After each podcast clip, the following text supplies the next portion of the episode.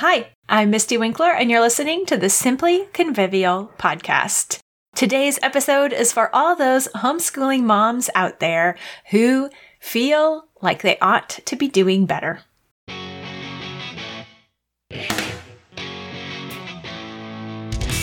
Every year, every semester, every term, every week, every day we start off trying to improve, to do better as homeschool moms, and that's as it ought to be.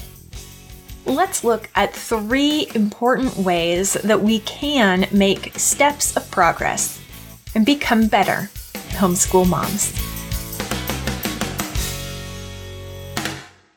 So, the school year for most of us has begun.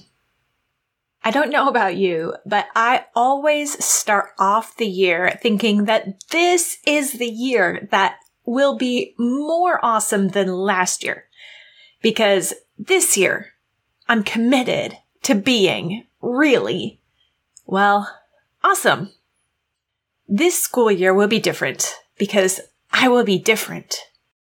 So a decade into homeschooling and having rounded the bend of my 30s, headed straight to 40, maybe that idealism and optimism is tempered a tiny bit, but I still feel it, even if I do try to suppress it.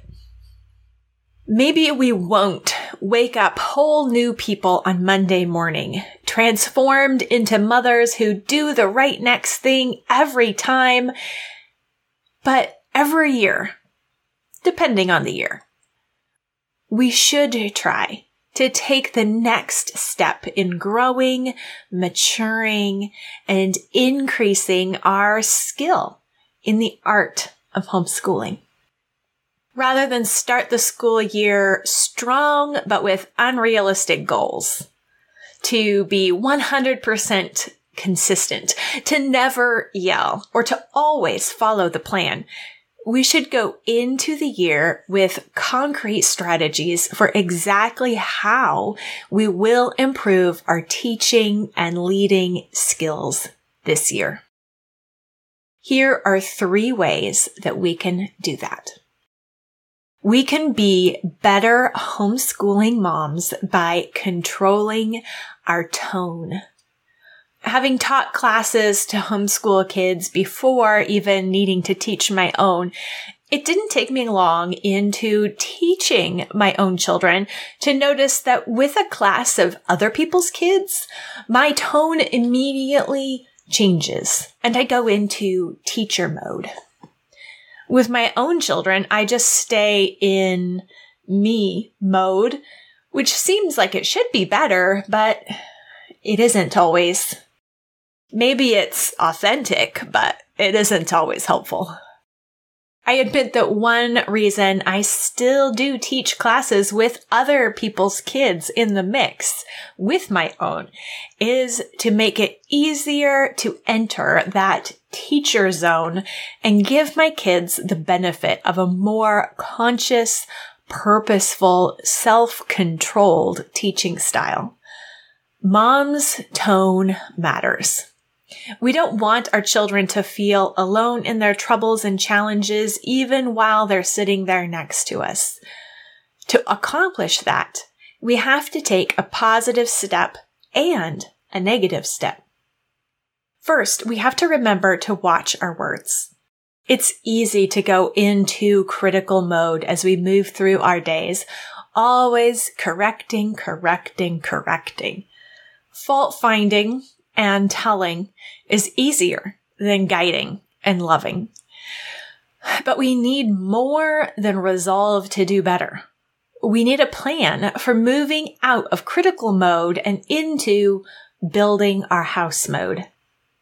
Think of each correction, each pointing out of an error as removing a brick from a house.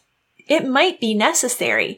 The brick might have been misplaced or crumbly, but removing bad bricks will never get you a complete house. For every bad brick that we try to remove, we have to try to add at least two bricks to the structure to make progress. After all, a wise woman builds her house, but a foolish woman tears it down with her own hands. Second, we can control our tone by removing distractions. We're more easily frustrated when we are dividing our attention. It's just the truth. Yes, we have multiple children to attend to, and a toddler is a constant source of distraction for everyone. But there are distractions that we can control. Our phone, our computer, and our swirling ideas. These three are within our control, and we can take steps to remove the distractions by changing the settings on our devices and by brain dumping before the school day starts so that we can let our minds relax and focus on what's in front of us. When we control our tone, we improve our homeschool atmosphere 100%.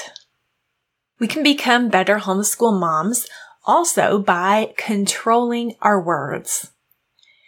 Maybe this could be counted as controlling our tone, but I'm thinking of a more specific situation.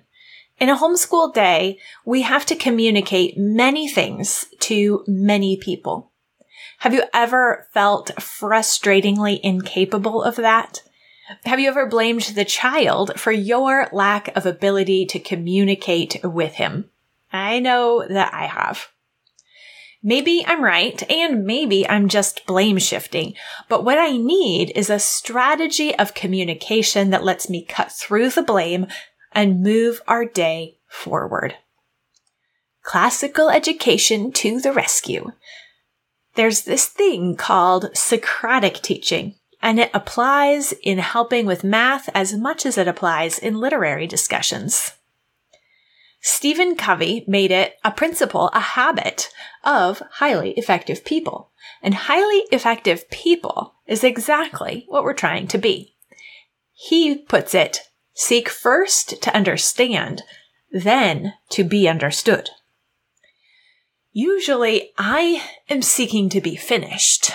And that's where the trouble arises. If I'm trying to be finished, I rush. I give shortcuts or quick answers that might help us get it all over with, but they don't help understanding. Instead, I need to start by asking a question that will lead to further questions with the answers given by the student leading to clarity for both of us. How did you get to that answer? Show me. We need to ask, what were you thinking? Not with an incredulous and frustrated manner, like, what were you thinking? But in a curious, interested manner. What were you thinking when you wrote that? It takes more attention and energy to follow their thought train but if we want to redirect their thought train, we're going to have to hop on it first. We need to become questioners and learners, not mere answer givers and correctors. Finally, we can become better homeschool moms by controlling our thoughts. Our words and our tone merely overflow from our heart and we are commanded to take every thought captive. That means that it is possible to do so. We might need to understand and direct our kids' thought trains, but we also need to be aware of our own and redirect our own as needed. Our thoughts are not inevitable, but our words and our tone do inevitably follow from it. So if we want to control our tone and our words, we first need to control our thoughts. How do we do that? By starting the day with scripture and prayer. What we put in will come out. At least it won't come out if we've never put it in. By brain dumping so that we see what's in our head and then deliberately deleting things, by prayer throughout the day, by giving ourselves deliberate mottos and verses to repeat in order to direct our thoughts and our actions intentionally. And by choosing to smile, because research proves that our facial expressions give our minds feedback and influence our attitude. They don't merely reflect it. Our faces and our attitude work on a two-way street. There are other things that we can do, but these are the ones that I have found to be most effective and helpful. They don't take a lot of time, but the reward from pursuing them and building them up as habits is immense. The more we practice controlling our thoughts, the better we get at it. The better we get at it, the better we control our tone and our words. The better we control our tone and our words, the better homeschool moms we will be.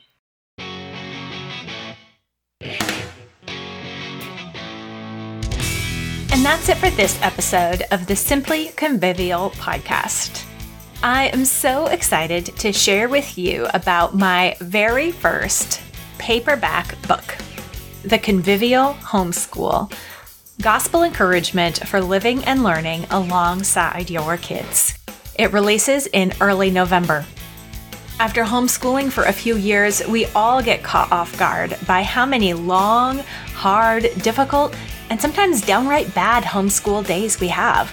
We're tempted toward discouragement, thinking that we must be doing something wrong or we might not be cut out for homeschooling. My new book, The Convivial Homeschool Gospel Encouragement for Living and Learning Alongside Our Kids, is made of 30 pep talks that turn the tables on math tears and grammar fights. A happy, effective homeschool is not all tea parties and daisies. The most good that happens in our homeschools happens as the fruit of the struggle. Every struggle is an opportunity, not a failure. As homeschool moms, let's keep our head in the game and our hearts stayed on Christ. Let's do the work set before us not because we're so good at it, but because God is working good in us and through us. The Convivial Homeschool will equip you to make the most out of your own hard homeschool days. It will be available in early November on Amazon and at convivialhomeschool.com.